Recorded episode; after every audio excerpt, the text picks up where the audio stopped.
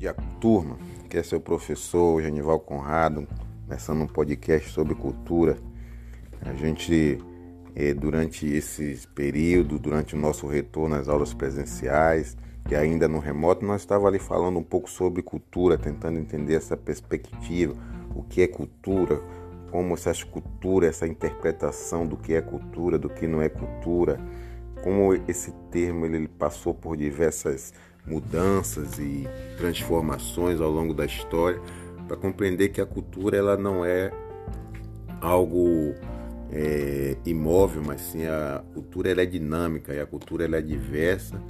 Para romper com esse preconceito é necessário a gente compreender como que esses conceitos fazem parte do nosso cotidiano, que muitas vezes é interpretado com uma carga de preconceito, sem mesmo nos perguntarmos de onde esses preconceitos vêm, como a gente é, aprendeu determinadas explicações sobre o, o sentido desses conceitos nas nossas vidas. Por isso que nós estamos falando um pouco de cultura, né? compreender que a diversidade cultural é uma característica humana, que a cultura que nos faz o que, é, o que nós somos, como nós pensamos, como nós tomamos decisões sobre comportamentos certos, comportamentos errados.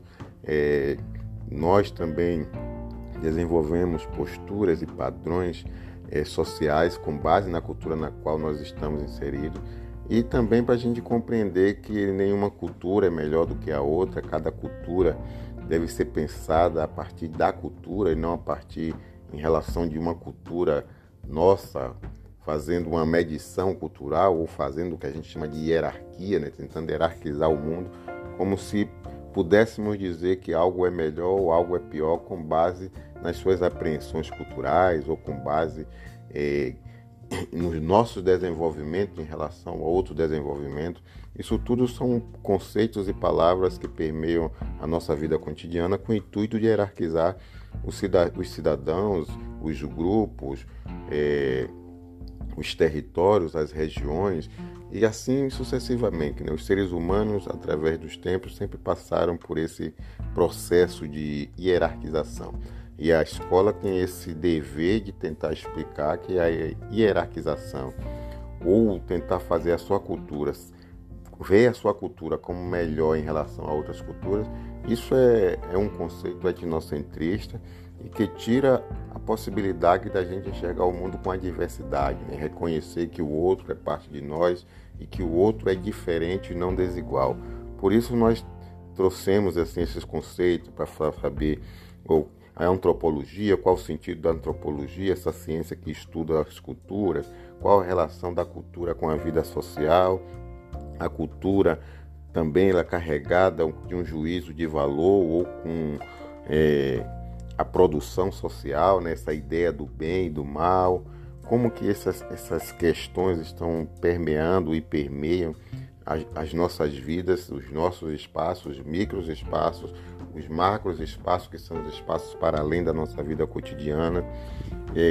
Tentar entender que essa ideia de cultura, civilização e, é e esses determinismos culturais por quais o mundo passou e fez-se a elaboração da divisão dos povos a partir de determinados julgamentos etnocentristas precisam ser rompidos porque eles ainda continuam em nossas relações de uma forma às vezes disfarçada, mas somos levados a pensar sempre o outro, muitas vezes numa relação de disputa, que podemos até as culturas sempre é, conviver com as disputas, mas as desigualdades, o olhar para o outro com inferioridade, né, a perceber esse outro com inferioridade, isso é danoso para a construção das nossas relações sociais e também para a construção das nossas vidas, né, ampliar o processo de construção de uma humanidade que respeite a diferença, que respeite os direitos do outro, que respeite a si mesmo e compreenda que ser diverso é compreender que os outros são diferentes. Né? Quando a gente está falando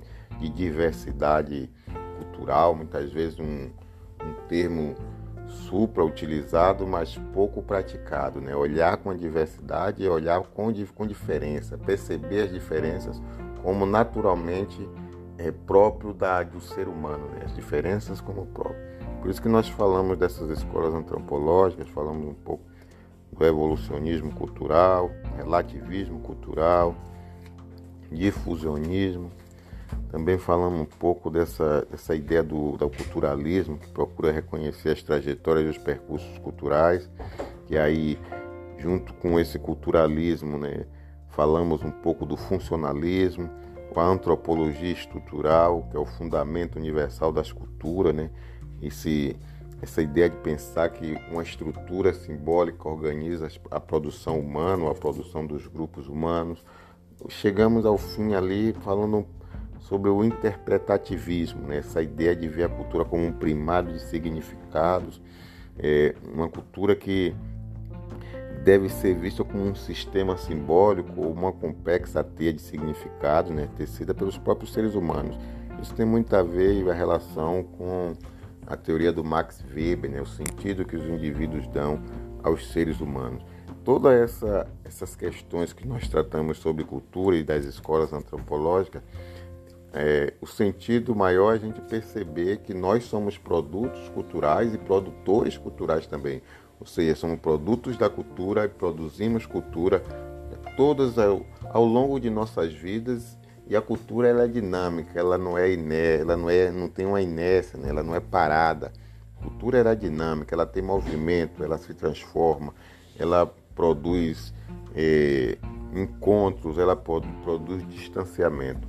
Isso tudo tem a ver com o que a gente está falando de comportamento social, né? Como que esses comportamentos sociais estão diretamente ligados a essa ideia do ser cultural, do ser humano, do ser social, esse ser que se encontra no outro, a sua percepção de humanidade.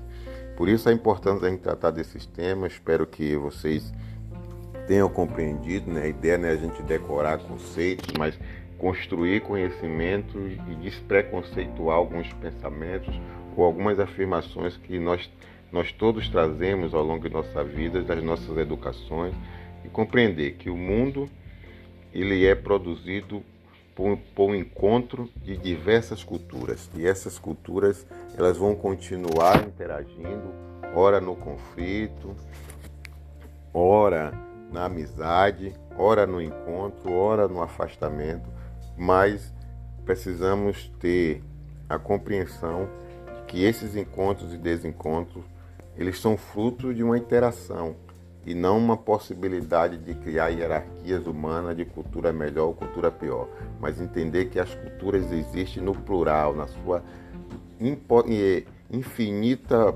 impossibilidade de classificar quem é melhor, quem é pior dentro dessa relação de cultura. Todos somos seres socialmente e culturalmente é, passíveis de produzir e ser produzidos pela cultura. Espero que vocês tenham é, conseguido aprender essas questões e que a gente possa conduzir o nosso olhar humano com mais humanidade. Um abraço.